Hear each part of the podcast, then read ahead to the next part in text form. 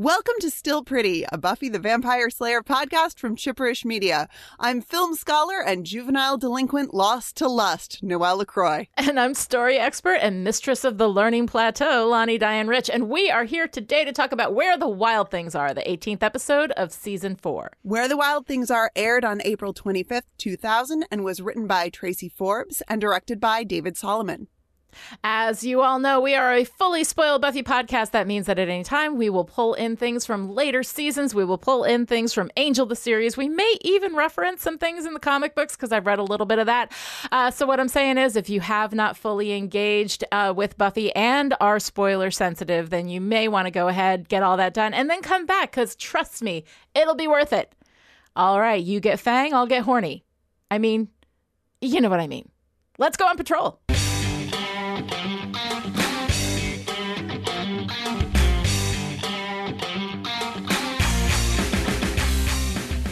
The wild things are, Buffy and Riley take out a vamp and a demon in the graveyard. And since vamps and demons teaming up is kind of weird, they feel they need to tell Giles right away. Except Buffy's craving a non fat yogurt, so they go back to his room and get busy. In the middle of the night, Riley leaves Buffy in bed and wanders through the house, and something is weird. Then he goes into the bathroom, and it's just a dripping tub faucet, so NBD. While doing his rounds in the ice cream truck, Xander and Anya fight over not having enough sex. At the school, Buffy and Riley tell Giles about the vamp and demon working together, and he's stumped. But Riley has an idea. So, what brought these two together? Not what? Who? Adam. Think about it. Who better to bring together a bunch of demon types than someone who's made out of a bunch of demon types? During the Scooby meeting, Buffy and Riley can't stop touching each other, and after they invite everyone to the party at Riley's house the next night, they rush back to his place to wolf down a non fat yogurt between classes. That night, they're still eating yogurt and making enough noise that Graham and Forrest can hear them. The house is cold and no one knows why. Weird. Anyway, there's a rando making a fire to battle the cold. Cut to Riley's room where Buffy and Riley are so close to finishing that yogurt, and suddenly flames shoot out from the fireplace and catch Rando on fire.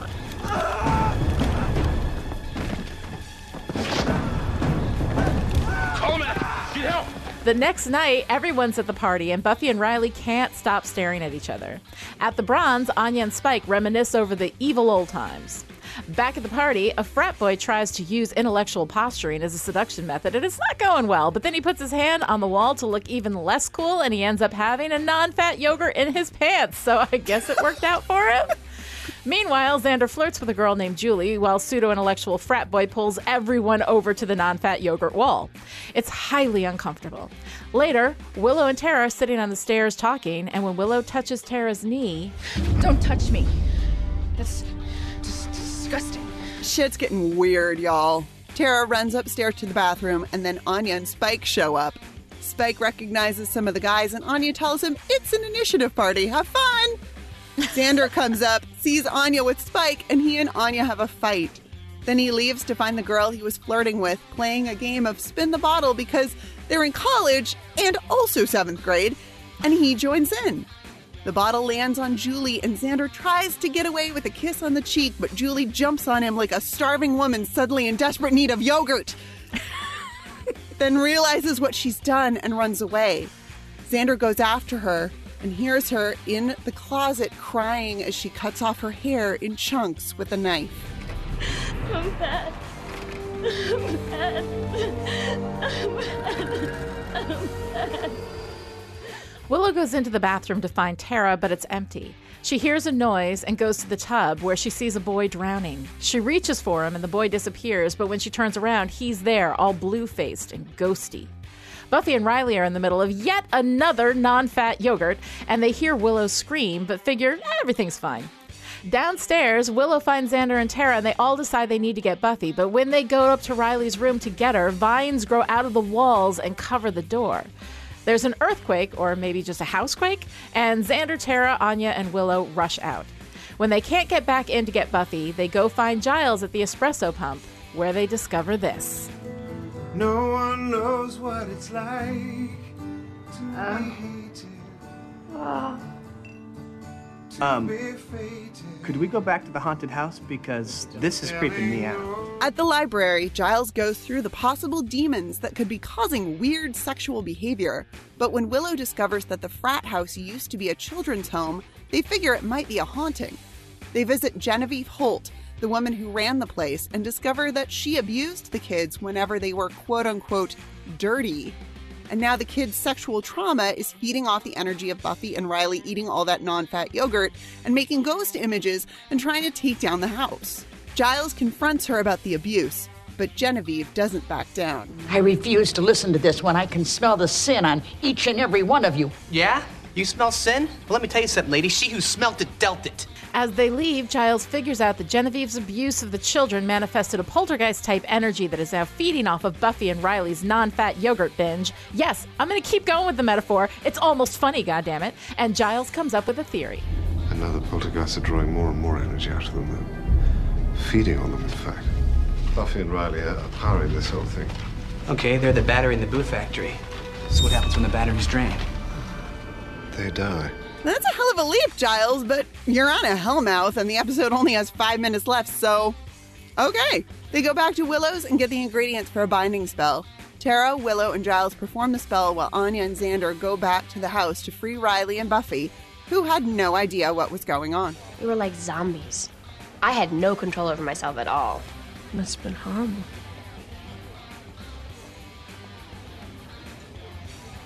Yeah, horrible. Uh-huh. Mm-hmm. It's bad. All right, so Noelle, here we are where the wild things are. Yes. And um I'm just curious, how'd you how'd you like it? What do you think of it? Okay. I always think this episode has something to do with werewolves because of the title. Okay.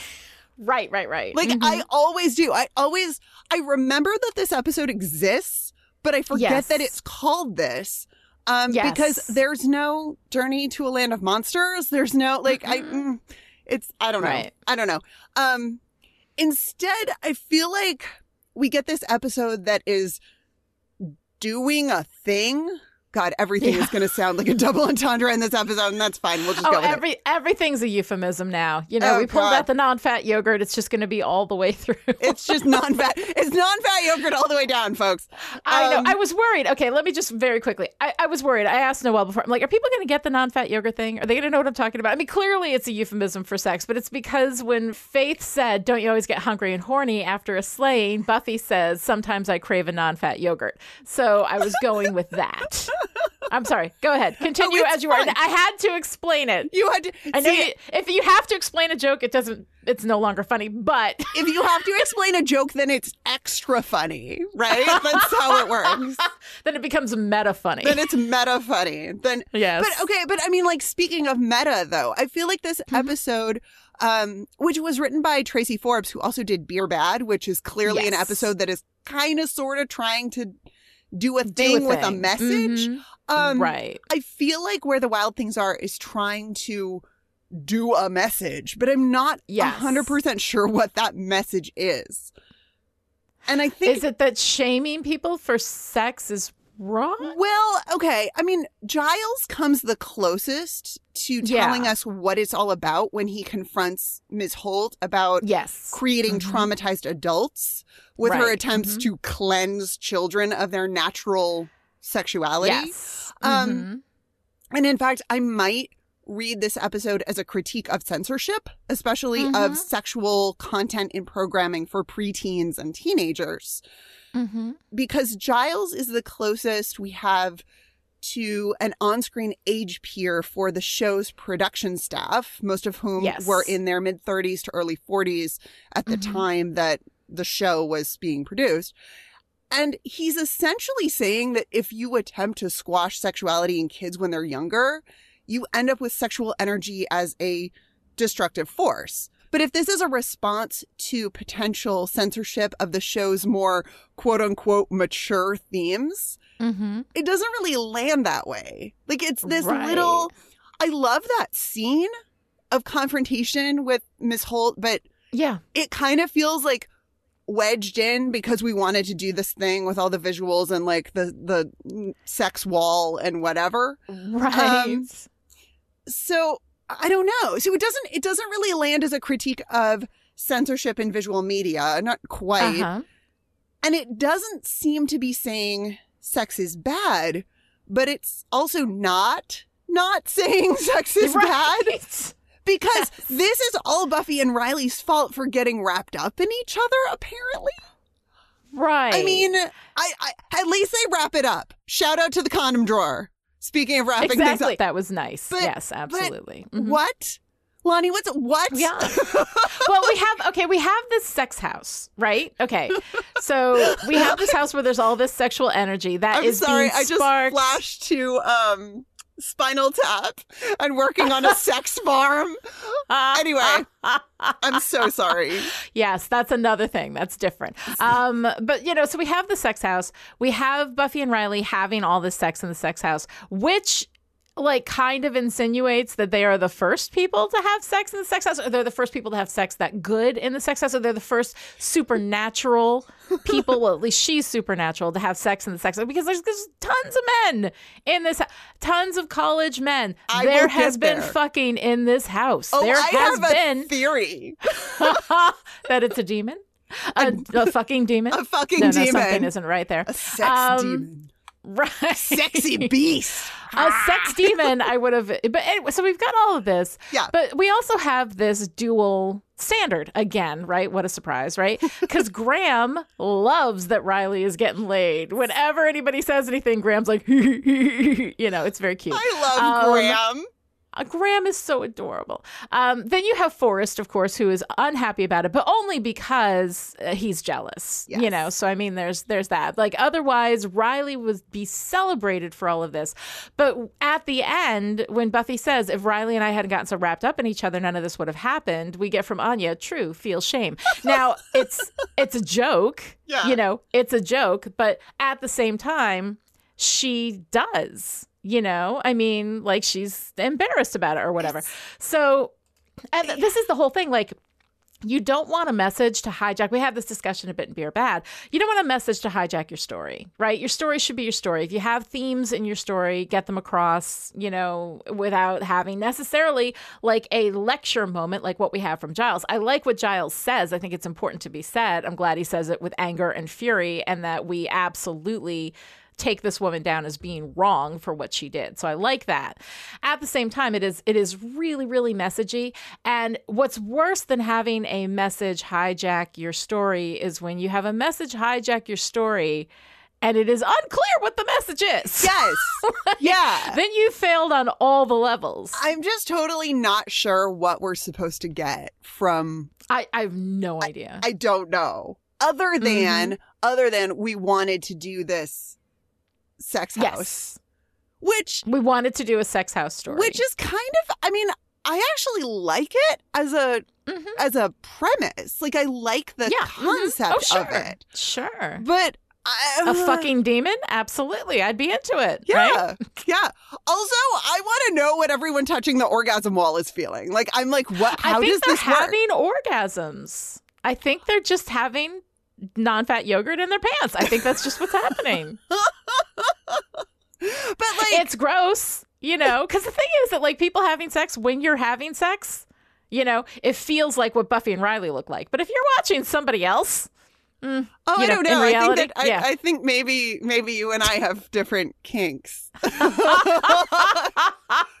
I would enjoy that whole scenario. Like I would enjoy being a participant in the orgasm wall. I would enjoy watching others experience the orgasm Well, It's actually one of my favorite moments in the episode when the two kids who have been chatting or he- been the the Right. one who has been being chatted up by the other whatever Yes. like Mhm. rope the third guy and they're like come on come on you Yeah. have to like come on no seriously the look on their face he's so funny first of all he's Yeah. hilarious he's like it's a trick whatever ha, ha. yeah. but then we cut to the two of them and they are just giddy they're like oh my god we found the best toy like I do like that. I do like that. I think that's really fun. it's very cute but Mhm. like yeah. but again like there's this there's this great like there's this great story about the energy of a space and like Mhm. how the experiences of the people who were there before might affect the people who are there Right. now in this like uh, like really powerful supernatural way, but also like Right.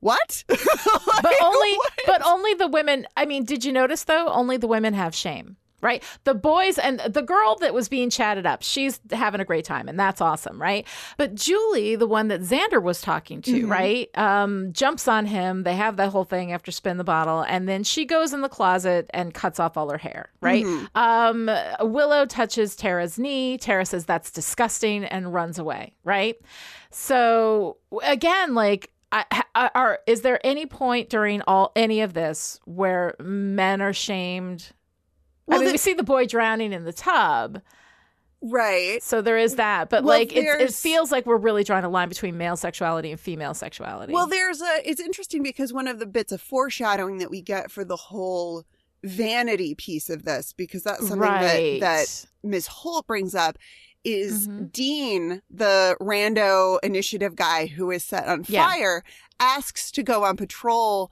because he gets his eyebrows burnt off, and I think it's Forrest says he doesn't. He didn't want the girls to see him with no oh eyebrows. i missed that So- i missed that I mean, that, and that's just like a bit of foreshadowing of Mhm. the whole, Right. like the vanity angle. But again, the vanity piece isn't really explored, and we just like pile all of this weird Yeah. moralizing on Genevieve in that tiny little scene Yeah. towards the end. Mhm. Um, the only, I mean, there are a couple other moments with the with the male type folks. Graham gets like swept up in the the catechism of the house and is like repeating i guess yeah but and he's sort of like zombified and and Forrest has to drag him into the elevator because Forrest apparently learned nothing from Hush about not using the elevators in an emergency. in, a, in a supernatural emergency yeah exactly. Supernatural mm-hmm. emergency. Like don't use the elevators. It's Also, this- when there's just been like the house is shaking, they're in the middle Yeah. of it. I mean, you don't use an elevator during an earthquake, right? No! Generally, no generally bad idea. No, that's there are stairs in the house, Well, right? yes. It's also one of the worst places to be in an earthquake. I'm given to understand is in an elevator. You don't want to be anyway. Whatever. yeah. Um, s- but that's not. I mean, that's not the the shame piece, but it is like the indoctrination piece. Right. We mhm. don't see. What we don't see from from the boy type folks is the like self punishment. right. I mean, we mhm. see the boy, we do see the boy in the bathtub who Right. presumably was caught. I mean, it's it's so subtle, but Mhm. the idea that the idea that Mrs. Holt was like watching the kids in the bathroom while they were doing their private bathroom things Mhm. and that yeah, anyway, yeah, that's mhm. disturbing. But it's not as it's you're right, it's not as overt as the girls, you know, I'm bad or that's disgusting. right. Mm-hmm. So yeah, but I do I mean, I feel like it is an equal opportunity shame house. I don't know. Equal opportunity shame. Yeah, I felt like it was the women who were feeling shame. You know, yeah, and I mean, well and and there's that it's not maybe not the influence of the Mhm. house or maybe it is. That moment Right. with Xander where he's clearly Mhm. really conflicted, right? Because he's yeah. he wants to engage in this college party Mm-hmm. atmosphere but then when it comes down to like this it's spin the bottle and it's your turn to kiss someone Right. he's visibly uncomfortable and you know like right. does the kiss on but the he cheek sits thing. down. He sits down in the middle of this thing because this girl that he was flirting with gave him the eye. yeah Right. So I mean, if you sit down at a game of spin the bottle, I guess like he was open to the idea of it, and then when the reality happened, he was like, "Okay, this isn't right." that you feels know? like a very relatable experience to me I think so too. like, oh yeah. the oh yeah. we get some great xander in this episode Yes, i we feel weird saying I know. No, Xander. See, this is the thing with Xander. Xander has some great stuff, and then he has some problematic stuff. He's just complicated. he's so complicated like all of He's us so complicated. We're all Xander. We're Um, all Xander. Yeah, I don't know. I don't know. Where do we want to go from here? Do we want to talk about Xander and Spike and Anya and that whole?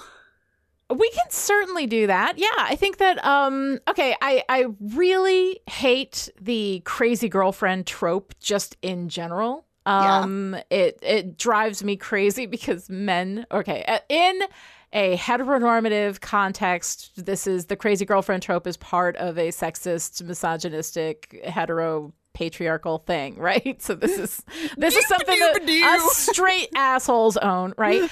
Um, is this crazy girlfriend trope that you know um, when when a girl is upset about something or a woman is upset about something, we make her the crazy angry girlfriend rather than actually listening to what her complaint is about. And so her you know, Anya is having trouble with the fact that they're not having sex. Um, and so there's this whole thing where she's like, you know, yelling at Xander because they're not having sex, and it's it's portrayed as extremely unreasonable and very, very funny. Um, and so on the one hand, I hate the crazy girlfriend trope because it's not listening to her complaint. It's not listening to what it is that she's actually worried about, um, which is not the sex but the relationship. She's concerned about that, right?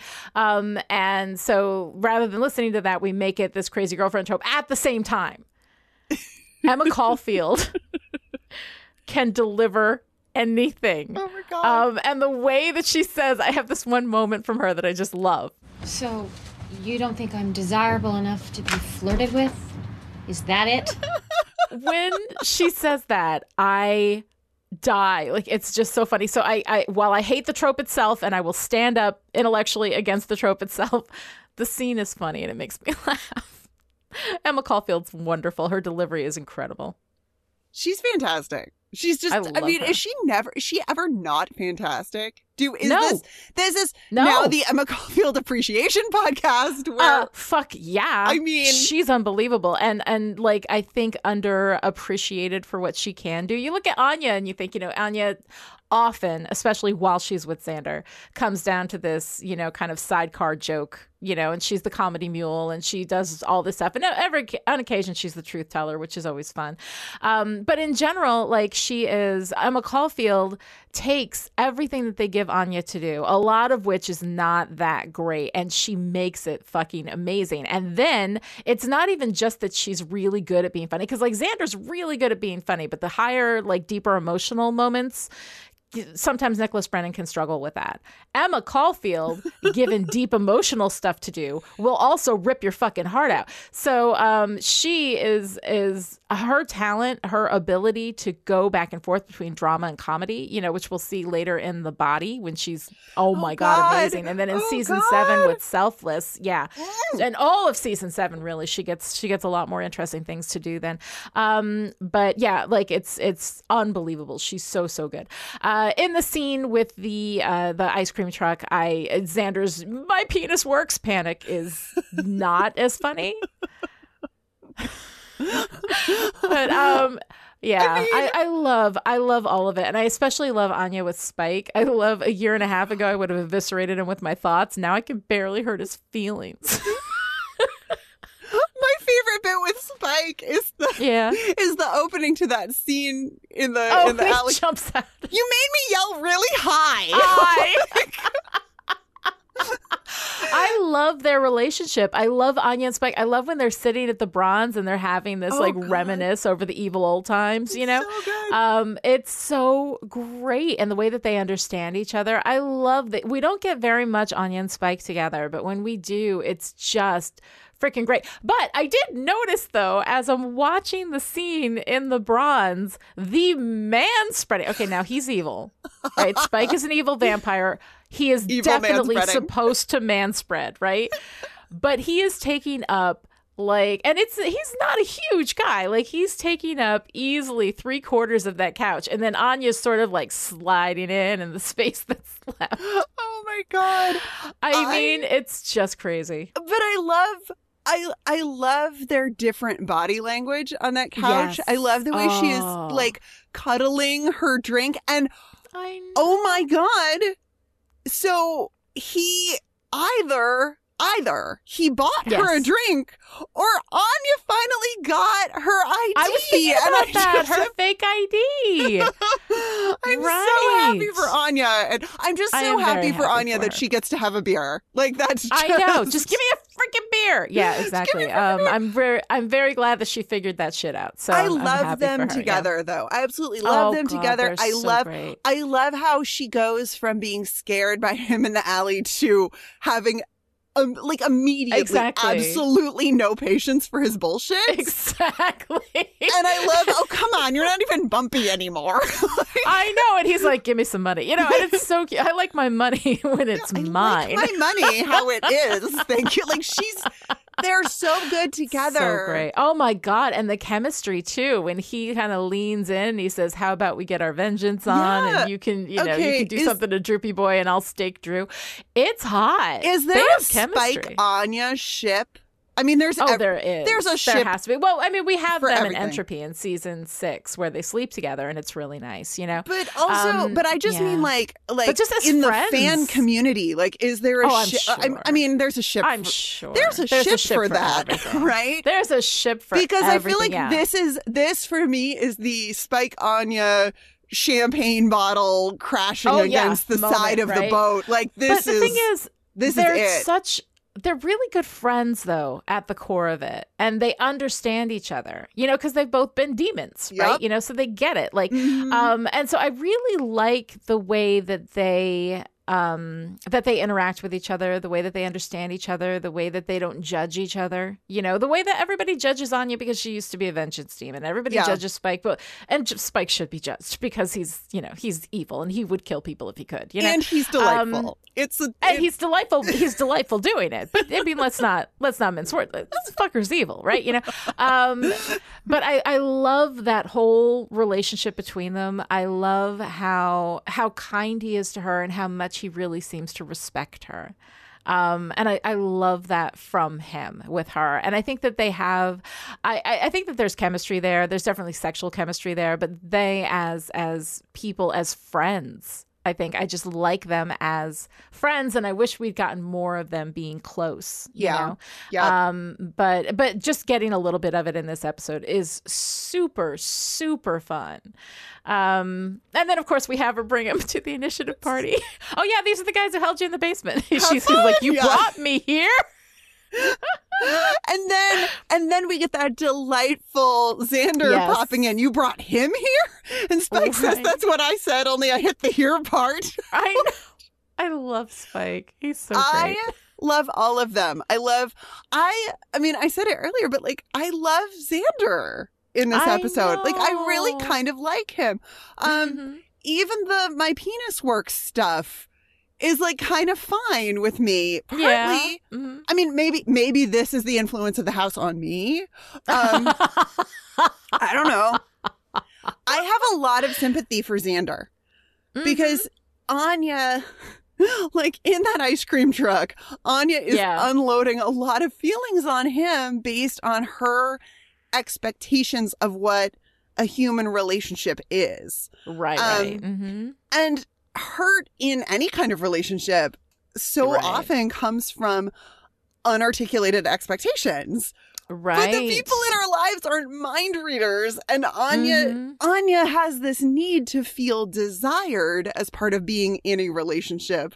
Um right. not that this is like a model for a healthy relationship in any way, but anyway, so Anya has this need to feel desired.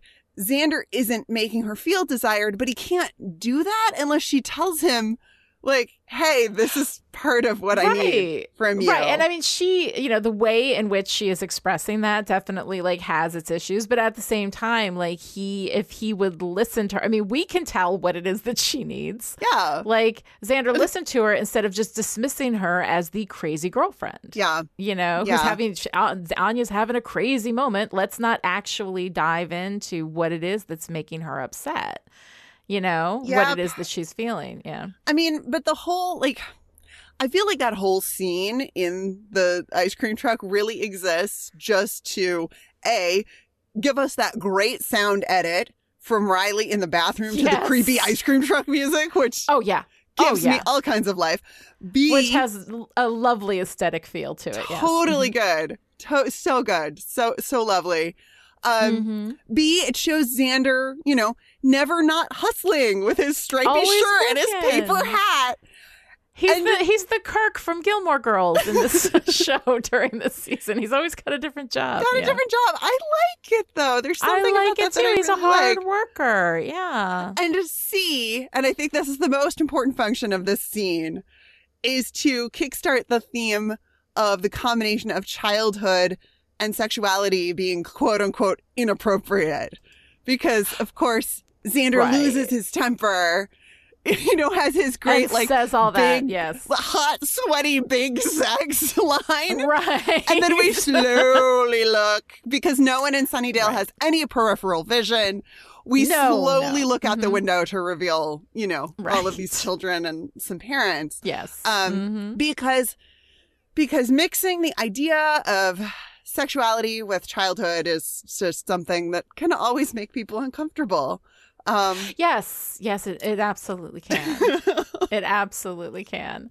Um, and yeah, I, I, I didn't, I did not even make the connection to the theme of children and sex. You know, and the thing is, is that there are, it is, it is a tough area because it is inappropriate for adults to have anything to do with children and having sex. But um, but the children having sexual feelings and sexual impulses is something that has traditionally been either ignored or shamed, you know? Um, and that is definitely something that I think is part of, of this story. One of the things I'm interested in, though, is, you know, that we've got the title, Where the Wild Things Are, Right. right? You know, which of course is a play off of the Maurice Sendak book.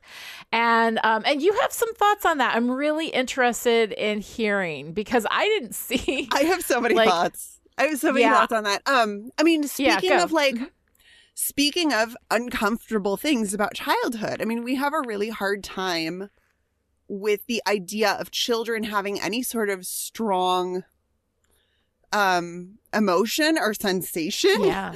Um, so Maurice Sendak, author of Where the Wild Things Are, once said, I only have one subject. The question I am obsessed with is how do children survive? Mm-hmm. And I find that so poignant, particularly in relation to this episode, um, Mhm. where ultimately, you know, we discover that the victims in the past were children. Right. Um, mm-hmm. but it's also like there's also this loose tie to the episode in that much of Sendak's work looks at how children cope with fractured maternal child relationships. So Mhm. how does a child deal with feeling cannibalistic rage toward mother? How does it Wait, it which book? Wait, which book was that? where the wild things are? That's cannibalistic rage. Yes, when he says so Max the the night Max wore his wolf suit, he's so he's dressed as a predator. He's Uh-huh. chasing the dog with a fork. His mother calls him wild thing. And sh- and he says his retort is I'll eat you up. Oh my goodness.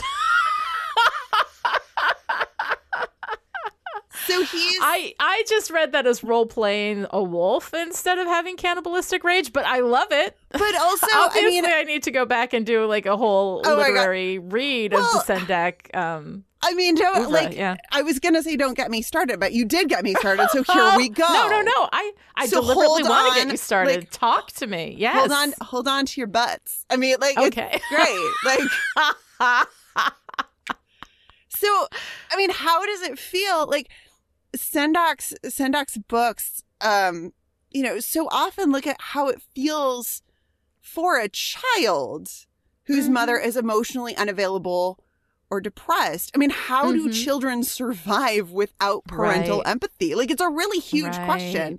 Um, Mhm. And the book, Where the Wild Things Are, is all of 10 sentences long. yeah. And it's amazing in the way that it it looks at this idea. So the Sendak book, Where the Wild Things Are, was published in Mhm. 1963. Yes. Xander's Mhm. Sunnydale history lesson has Lowell House established as a fraternity around that same time. I think he says Ooh. 1962. Mhm. Um, according to the writer Francis Spufford, Sendak's "Where the Wild Things Are" is quote one of the vi- one. Let me try that again. Let's try that again. Once more without phlegm. According to the writer Francis Spufford, Sendak's Where the Wild Things Are is one of the very few picture books to make an entirely deliberate and beautiful use of the psychoanalytic story of anger. Ooh. And I think Tracey Forbes is referencing Sendak's picture book in several ways in this episode Mhm. of Buffy the Vampire Slayer. So in Where the Wild Things Are, Max, the child protagonist, enters an alter- altered state in his bedroom. He begins to Uh-huh. experience vines everywhere, Right. and the right, walls right. become, quote, the world all around. This is in direct response to his mother calling him Wild Thing and sending him to his room when he says he'll eat her up. Mhm. The frat house, the Lowell, the Lowell fraternity house is devoid of mother's love, both because of the history of child abuse, but also because Maggie, the initiative's Mhm. mother, is dead. So Oh my god. this, I mean, this explosive sexual, explosive, angry sexual Mhm. energy didn't take over before Maggie's death. And I refuse to believe that none of the initiative soldiers, like, Oh, never yeah, exactly. got wrapped up in, you know, passionate nakedness before Buffy Exactly. came on the scene. Like, I Mhm. refuse to believe that this has never, you know, that like, Is round it the Buffy's clock. supernatural nature? See, I thought it was Buffy's supernatural nature that sparked it. That that that Yeah, power is what they're I don't like like the battery thing. I, yeah. I, and I mean, and maybe that's what it is. And I really don't like that because that puts the blame on her, her supernatural, special, chosen feminine body, which we've already done so much of and is Right. super like, No, I prefer your reading Not of it. great. Um, Absolutely. I prefer your reading of it because again, that is something that happens all the time. You know, and of course it is the woman's fault, right? yeah, The man can fuck all he wants and it's fine, but the woman, yeah. you know, she's the one who causes the problem. It's her wanting to have sex that creates the problem. So I much I got to tell you, just in this analysis of where the wild things are, you've already made me like this episode more. I've never liked it much. you've already made me like it more. This is brilliant. I'm sorry, continue. No, it's please. fine. It's fine. So I, I don't know. I just think it's interesting that that in Sendak the altered state of consciousness is rage. So specifically, Uh-huh. it's Max's anger toward his mother or his Uh-huh. his friction with his mother. Right? There's a divide Right. there, and then of course at the end we we see him receiving mother's love in the form of a hot meal you know brought to his room. But mother never appears. So there's Mhm. definitely that absent mother figure that that i don't know is the emotional catalyst for this journey. Whereas in buffy the altered state of consciousness is this passionate se- this this this sexy passion that we get the sense, especially from Giles, is like a normal mm-hmm. part of university. I actually really love his line oh. when they scamper off and Willow's like, oh, they're probably going to go. and Yeah. Giles is like, yes, I did go to school in the Mesozoic era. I remember how it was. right. And then later on in the same episode, we have another reference where Giles doesn't get it. when yeah, they're in the it's library. so weird. Right? Like it, it's, Yeah. we but we do that. I don't know. We seem to do that with Giles, like father figure Giles, a lot. Like he Yes. he Mhm. either is the wise father who sees and understands all, Mhm. or he sees nothing and has to be Right.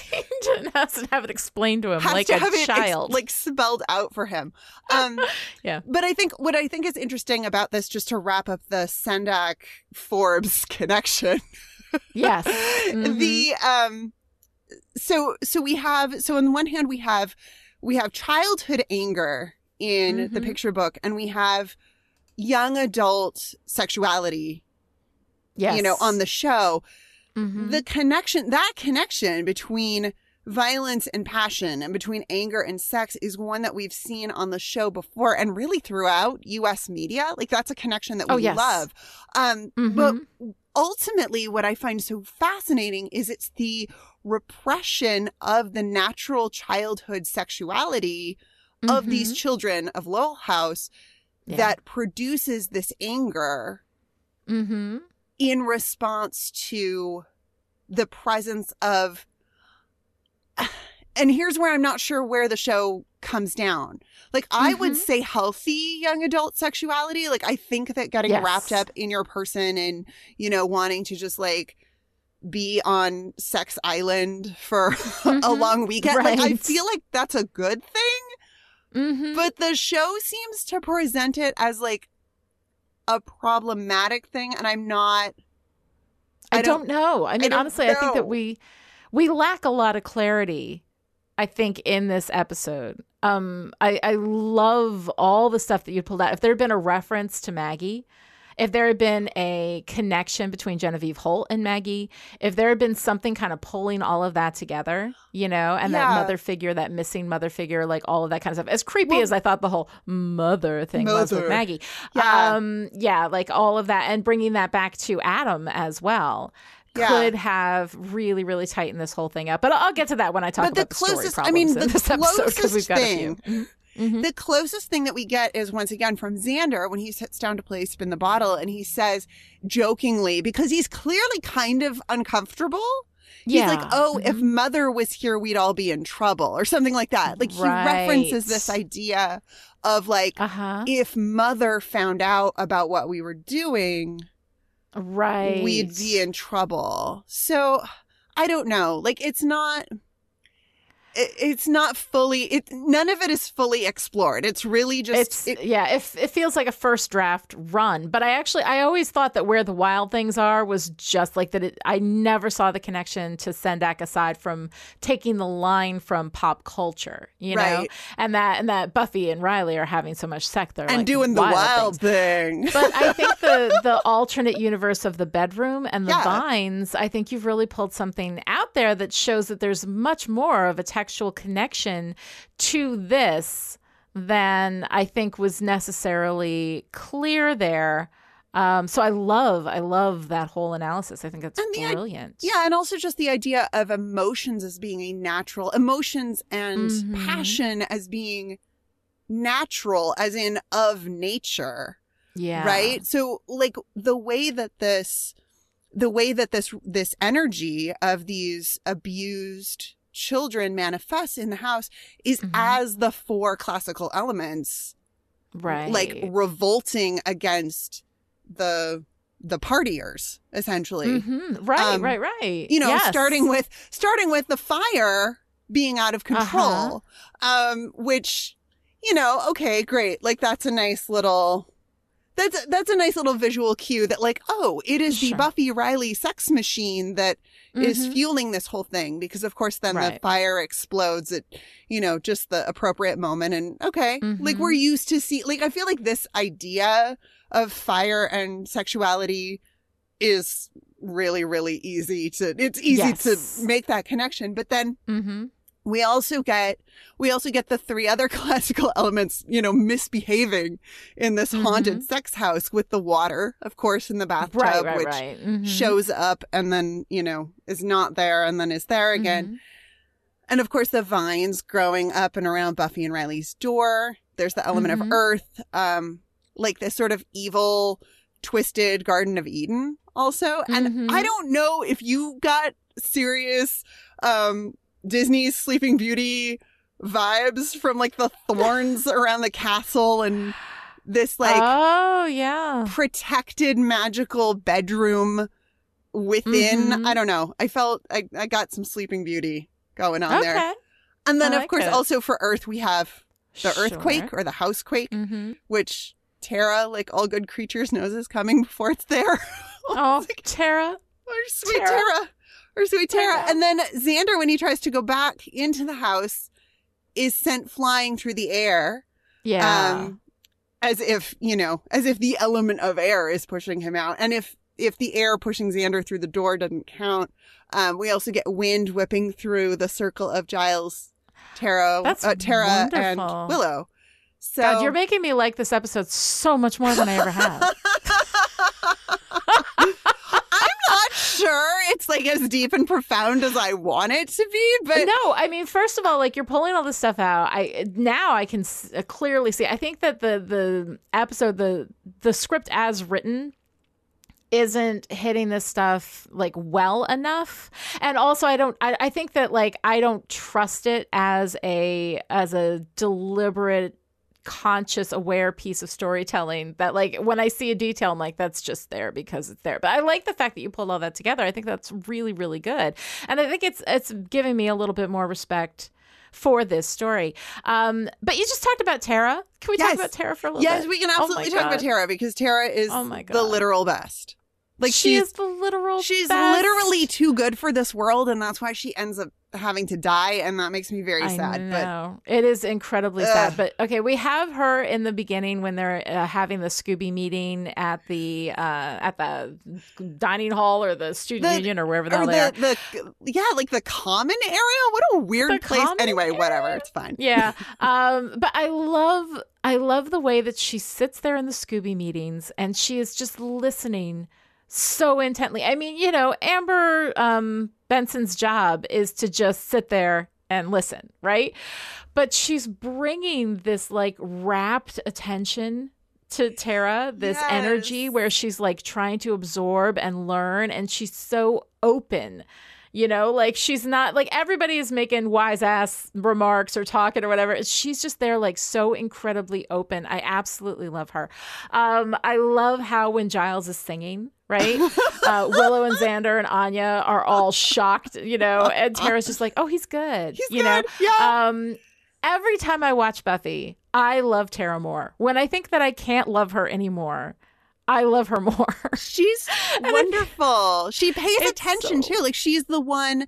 Not only is she listening during the meeting, but she Uh-huh. is the one who remembers that Giles is not going to be home. He's going to be He's at, the, espresso, pump. It's right. great. And she's in the house and she says, We need to get out of here. She knows, you know, what's going on. Something's not right here. Like she really has this incredible sensitivity, which I absolutely love. I have a question about how someone might rewrite a story like this episode that wants to that seems to want to talk about sexual shame and repression and and punishment but doesn't really know what it's getting at like how could we how could we rewrite this because Okay, overall well, i think yeah. the idea is cool right The idea is really cool. I love everything. Okay, first of all, the first thing you do is go in, listen to everything Noelle said, and punch all that shit up because that's great, right? the stuff that you pulled out from such a thin, it's wonderful. It's really, really good. This is what I Um, do. the- I take the thinnest little thread No, and I but weave it into a tapestry of bullshit. This is what I do. No, it's not bullshit. No, you take that shit back. That is not bullshit. That was amazing analysis, and I will not hear another word otherwise. Um, but but okay, here's the thing. What uh, the essential story problem that we have here, right, is that we have no active antagonist. We have a villain in Genevieve Holt, and that she did something bad. Um, but the the ghosts are not even self aware. The ghosts are just the remnants of the child's sexual trauma. We're not tying this into our current big bad. Adam is not making this happen. Genevieve Holt is not making this happen. We haven't associated it with um, with Mother and with the Yeah. creepy ass. And also, by the way, the creepy ass kind of sexual mommy Oedipal shit that we had sort of as a subtext underneath the the boys in the initiative, all these young men and this older woman who is Mother. It's all weird. It's they all could have creepy. gone and this is really hard Norman Bates on that and it would have been amazing. this is this is an opportunity to investigate like the mother relationship and the mother child relationship um, and the damage that that does now genevieve holt if she's going to be the she is the villain in that she's the bad guy she is not the antagonist and that the antagonist is the person who is creating the problem you know who is blocking the protagonist from whatever it is that they want to do right?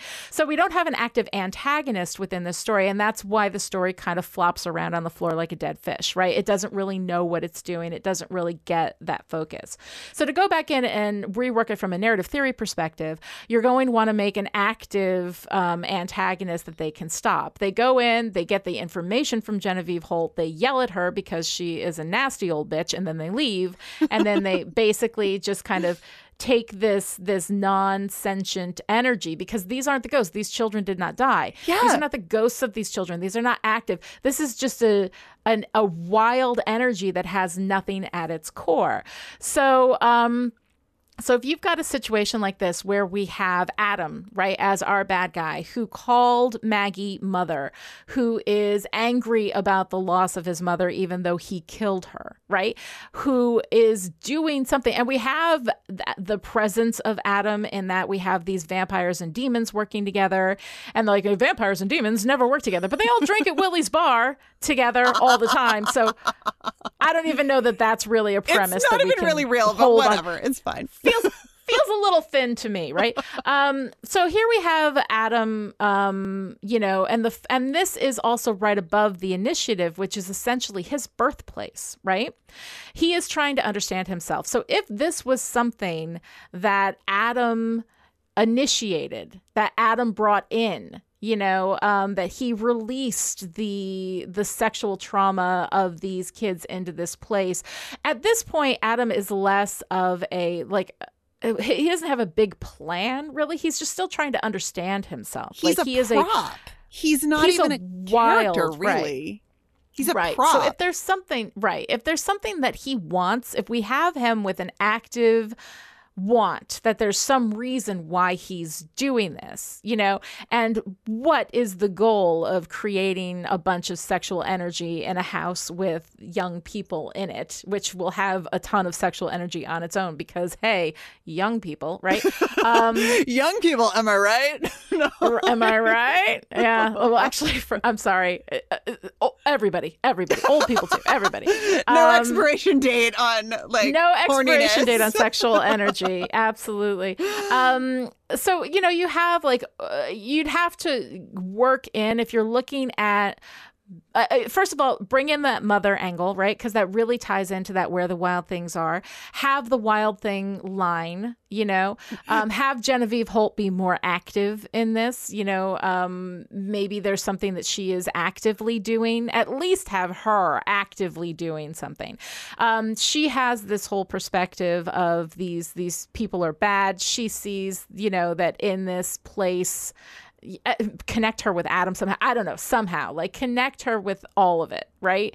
And then bring her in and have her, you know, actively trying to shame these people. I mean, I, I think that you you'd have to work with it a lot to make it work just from a what kind of Yeah. perspective. Like here's this old lady who thinks that young people having sex is a bad thing and she used to run this house. I mean, maybe she's a woman who is having some dementia. Maybe she goes back and she thinks that these are all her kids still, that she has to take care of them. Maybe she's the house mother at Lowell House, you know, where she's still oh, taking care of them Yeah. or something like that. You know, I mean, if you have something. Yeah, she's such a compelling character in that like Yes. tiny little snippet that we get, and like Oh, yeah, because Kathryn Joosten fucking Oh my God. rocks it no matter what you give she's her. so yeah. great. But I'm just I like, oh her. sweet, oh honey, like Genevieve, what happened to you? Like what? Genevieve, like what happened to you indeed? Because that shit happened to her when she was young. I guarantee. someone like, I mean, taught you know, her right? this- Someone you know, taught her that this from was the way somewhere. to. So, Right. anyway. And and that kind of internalized shaming. So, but long story short, you've got to have an active antagonist who's actively making this happen and that's what you fight, you know, something something personal, something sentient, something that has a goal and is is going after it, you know. Yeah. Um and then tying that into Adam and Maggie somehow and that relationship that he has lost that that Lowell House is sitting on top of his birthplace, um that the place where he killed his mother, you know. Um so there's there's a lot of stuff that you can do there to bring that into and and really kind of strengthen those themes, you know, um, and make it all kind of work together. I think that you could do that. Uh, it would take a, a little more time, I think, than I have right here off the top of my head to try to fix that whole sexual children connection. Yeah. um, because that is a really difficult thing. I mean, children and sexual behavior. There's a normal, natural um, thing, and then there is this adult perspective that comes in on children and sex um, that is that is very very difficult to deal with because is adults have been damaging children sexually for you know millennia. Um, and it's a really you know difficult thing to um, to kind of kind of uh, I guess thread that needle you Yeah. know in a way that doesn't that doesn't bring this sexuality of children into any place that is kind of uh An you know, adult titillating space. Yeah. an adult space right because that's a different that is the the proto-sexuality the youthful innocent sexuality of children who just realize that there are certain things on their bodies when they touch it feels good you know um i mean that's where they are when they're children you know um and then there's the puberty process where they sort of are coming to an awareness with all of this and trying to figure all of that out is something that is is very difficult because dealing with children's sexuality in a way that is appropriate and healthy um, is very very difficult to do in a in a society where um, where sex is shamed and children are often viewed by adults as sexual objects. And that is a really really difficult thing to do and you'd have to be extremely careful about that. So i'm not ready to like i'm not ready to say You're not how you fix co-sign that, that. script of Buffy the Vampire I'm not, Slayer. yeah. No I'm, I'm not sure how you fix that. Your story problem is that you don't have an active antagonist. What I hear you saying is that like this this story of the Mm-hmm. sex possessed sex and anger possessed house could have worked if they had like gone hard on the psychoanalytic level. Like if it had If- gone I think it's the children, the children aspect that we have these uh, ghosts of the traumatized children. Whereas if you have Genevieve Holt judging the sex with the, um, of the adults, you know, I don't know. I don't sex know. and children is a really difficult subject for me personally, um, and and it is it is something that I am very sensitive about, and for a um, lot of people personally. Like that's a for big a lot of yeah. people personally like whether you've had a personal experience or not it's a very very difficult um difficult thing to kind of deal with and work with and i think it takes a lot of thought and consideration if you're going to tell that story. Um, i generally like my stories of sex to be about adults. Um although dealing with this idea of shaming the children i think is you know is culturally an important thing because there is that sense of shame associated with sex um, when children are, are are healthily expressing sexual understanding of themselves you know um, when adults start mucking around in this sexualized children's space that's when things get really fucked up. Um, so so all of that to say i know how to fix the story part with the anti- active antagonist all the way through like in, involving adam in it somehow. I like the thematic thing with the mother and with the maurice sendak and all of that kind of stuff. Um, how to how to fix a story about children having sexual energy is uh, that's a bigger that's a bigger discussion. We need to fix society first. like, like, yeah you know what? Honestly like let's yeah. let's fix society first. honestly maybe don't go there until we as a society are not as fucked up as we are. Um so yeah i think that that's I, I there's a lot of there's a lot of difficult stuff in this episode. Um the thing that i am grateful for is that it does just seem to be children being shamed for having normal reasonable healthy sexual impulses. Right. Um rather than we have a story of adults yeah. you know uh, messing with children. So at least there is that but even talking about children and sex is something that is a very very very difficult thing to do well and healthily especially in a culture in which the way that we deal with sex with everybody but especially with children um, is is pretty pretty gone and fucked so um that to say how about giles singing at the espresso pump let me just pull out of that wearing his earring. I love. I know his earring. love. I love It's that he so puts his earring in to go sing at the espresso pump.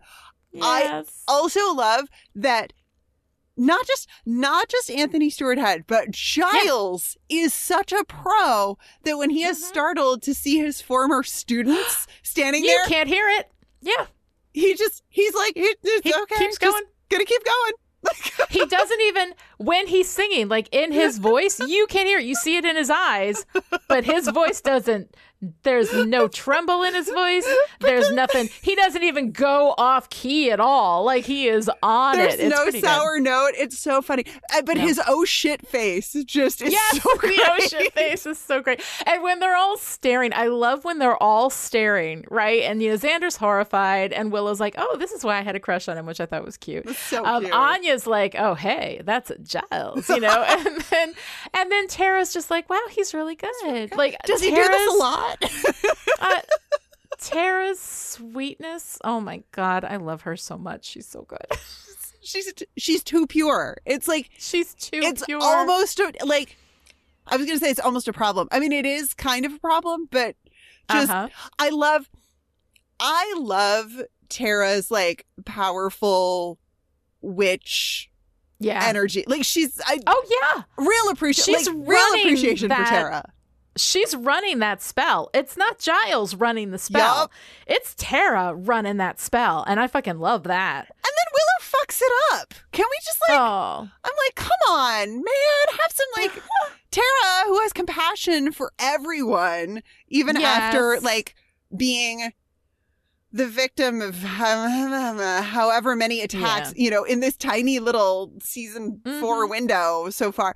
right. Tara is like has like all of this beautiful compassion for the energy left behind by these children and Willow's Yes. just like and then Willow's like, get, get over, over it. Yeah, uh, whatever. Right. Whatever. Yeah. Tara's too pure and for it this feels world. it feels not willowy to me. You Yeah. know, I mean, it feels like a little out of character uh for her but in the moment you know you're Yeah. you're Yeah. flustered and we and as i spent some time talking about in this episode sometimes we say things We say you know shit. and we don't mean and it doesn't work. we don't so mean well. it Yeah, we don't mean it sometimes But Tara appreciating, you know, the multitudes Yes. that Giles contains is yes a moment of just delight. So delightful. I absolutely love that. So uh, I want to go into uh, my uh, recurring segment of oh by the way, um, stuff that I just I just noticed. Uh, Kathryn Joosten, who is wonderful, plays Genevieve Holt. She also played. You may recognize her uh, from her part as Dolores Landingham on The West Wing, in which she was phenomenal. Um, and here's a little bit of trivia: uh, Kirsten Nelson, who played Buffy's boss Lorraine Ross at Double Meat Palace, played a young Dolores Landingham in the West Wing episode Two Cathedrals. Um, and just you know to bring in a complete, you know, connection to this very podcast. In 1997, Kirsten Nelson also played a character named Lani, spelled my way, L-A-N-I, in a short film called Three Women of Pain. So there you go. Nobody, I'm just saying, I never see my name anywhere. Nobody ever uses it. It's never in any movies or anything. So it was really kind of fun to see a Lani played by Kirsten Nelson, who I love. It's a great name. Use it more, writers. Thank you very much. I've never liked it, but it's mine. So what the hell? Um, but Kirsten Nelson, I really, really like. You may remember her. She also she was a she was in Psych. Um, she's a really great actress. She was very fun as Buffy's boss at Double Meat Palace in season six. Um, so she's a lot of fun, and it was a fun little, you know, six. I don't know, six degrees of Buffy, I Six guess. degrees, yeah. Six degrees of Six Buffy the Vampire Slayer. That's pretty cool. Six degrees of Buffy the Vampire Slayer. Um, all right, so I am curious though if we have anything for the now recurring segment uh, Twigs this week in gay shit. What you got? Are we really doing this now? Is this a thing for real? I think I, Oh I would love for it to be a thing. If you're in, I'm in. Are you kidding me? I'm here for the gay shit. Give me all the gay shit. I love, I love, love, love. Speaking of my love of Tara, I love yes. Tara's bisexual sitting during the meeting, the Scooby meeting. That is some A plus bisexual sitting. Okay, okay, okay. No, I'm sorry. I'm sorry. I got to throw my straight blinder flag down. What is bisexual sitting? This is a stereotype picked up by the internet. I want to say, you know, our lovely, lovely meme culture. Uh huh. um made i don't i don't actually know the history of it but there's this stereotype slash meme slash uh, humorous idea that Uh-huh. gay people cannot sit properly in chairs. And many bisexual and gay people saw this going around the internet and were like omg me too. I sit Uh-huh. you know i sit weird weird air quotes right? Because it's all relative. Um right and it's just delightful. Now I see it everywhere. So I have to call out bisexual sitting whenever I see it. That's interesting. How was she sitting? I'm trying to She's- visualize how sitting she was. They're sitting on a couch and she's sitting Yeah. instead of with her legs down off the edge of the couch, she's sitting like like um it's like a cobbler's pose in yoga or maybe it's cross-legged but she's Oh. sitting like with her legs up on the couch sort of tucked Oh, I always her. sit like that. Am I bisexual? only you can answer that baby I'm sitting crisscross applesauce right now. interesting, interesting. This I'm sorry, that was that was way, way too much of me. You know, making my my LGBTQ friend explain shit to the straight lady. That's I think what we should call it. Explain shit to the straight lady. noelle explains lesbian shit to lani that that could be a whole podcast in and of itself. i mean and that could go a number of different ways some of them i don't think either of us would be would be Okay. super comfortable with all right, all right. So what else we got for this week in gay Anyway, shit? Anyway. oh my god. And horseback riding? I mean, I know this Yes. is an episode about like like sexy stuff, but like come on. Are you kidding me? I mean, it's not gay specifically, but there's definitely like a queer sexiness to you should ride with me sometime. I guarantee safety Aw. and fun. oh, And you know, also because I like to get all symbolic about shit, horses Uh-huh. in dreams are often symbols of sexuality or sexual desire. So the fact that Oh. Willow and Tara are sitting there on the stairs, they're talking about horseback riding and they're still not totally like out to uh Willow's friends and it's just great. I I enjoy it. So aw. That's safety. Also, safety. I guarantee safety and fun Safety is like and that's very hot, right? that is like you should you, uh, if you are interested in doing this thing with me it will be both safe and hot or and Mhm. fun i like how i Right. just fun i just like transposed uh fun and hot because that's where my mind is going this morning hello Well, after watching this episode, I certainly don't blame you. Another segment we're pulling in now is Lani's moment of Riley. Because here's the thing every week I'm forcing myself to say one nice thing about Riley because I'm sick of bitching about Riley. And I didn't talk about Riley in this episode at all. Which is why I didn't say anything bad, but but there wasn't anything. He, you know, he was just Riley, whatever. Um, he's one of But two really- heat generators and it works really well One of two heat generators. He just did a lot of sexy rolling around in a bed with Sarah Michelle Gellar. That's basically it. Um, and you know what? Must have been a great week at work for Mark i was Lucas. just about to say mark blucas Mark was Lucas. at work like that's I not know. anyway and act- Sarah Michelle Gellar too, because Mark Blucas. Okay, here's the thing: I like Mark Blucas. I don't like Riley, but I like Mark Blucas. Yeah, it's it. Oh, it creates complex feelings in me as well. I understand. but give me your moment So, of yeah. Riley. My moment of Riley is at the end. I really love his timing. That whole thing, like, oh, it was horrible, and he just goes, "Yeah, it was bad." it was just really, really cute. And I realize that's more of liking Mark Blucas than Riley because it was Mark Blucas's delivery on the Riley line. So I like Mark Blucas more than necessarily Riley itself, but I am working on it. So Lani's moment of Riley every week I'm going to say one nice thing about Riley because I hate the way I am constantly bitching and sniping about Riley. And I would like to end on a little positivity. so that's all right. So, what is our Oh, not with a girl pal bit. all right? So, what's our girl power moment of the week, Noelle? Um, well, your note, which I love, is just Yes. Tara. Everything Tara. Everything Tara. And, Everything Tara. I mean, I co-sign that hard. I, I mean, I mentioned it already, but I love her witchy spidey sense. I love that, yeah. you know, like all of your beloved animal companions. She knows that the earthquake is coming before it hits. Like, I just, I love it. I love, I Tara's love a it. familiar. She, I mean, I mean, she definitely has that like loyal animal companion vibe. At She's least, better than human, I think. yeah. Is what I think that's Usually, what I'm when you compare at. somebody to an animal, you think less than human, no, but she's better than human. no, human. she's better than human. She's, I mean, Yes. she's the, she is a like, we don't deserve dogs type meme. She's a like, we don't deserve Tara. We don't deserve Tara. Nobody deserves Tara, but we got her, and I'm grateful. Yes. All right, Noelle, where the wild things are. What's your favorite part? Okay. So it's actually Buffy and Riley in bed in that Ooh. shot where Yes. There, it's the overhead shot of them, and then we're like, they are either falling away from us or we're zooming out or something is happening and they become this like teeny tiny little bed surrounded by dark space and it's all echoey. And I just love this as a visual metaphor for sexual experience that takes from rather than gives to the participants. Because Right. ultimately that seems to kind of sort of be what the episode is saying that Mm-hmm. this sex is like powerful, but it's also destructive magic. And of course, they're gonna die, I guess. Um, yeah.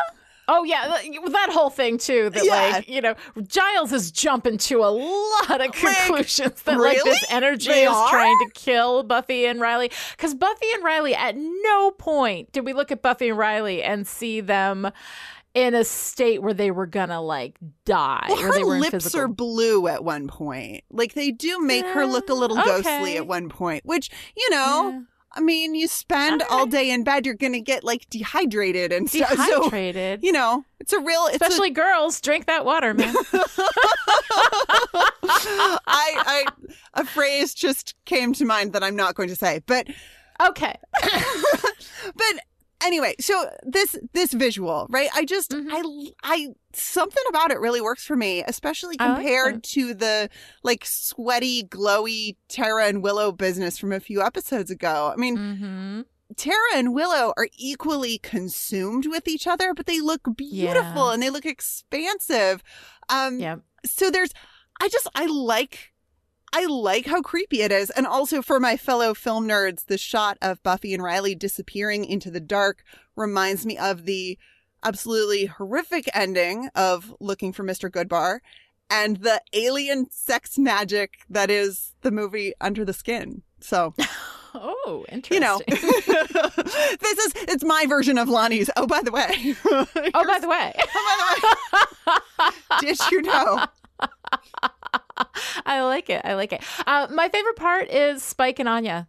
Just Oh, Spike and Anya. Just everything Spike and Anya in this episode. Um, I didn't. I didn't enjoy this episode much at all. Um, now you have made me like it a lot more. Um, so you have given it extra textual boost. Um, so thank you for that. Extra textual boost. It is just another uh, fine service I provide Yes. here.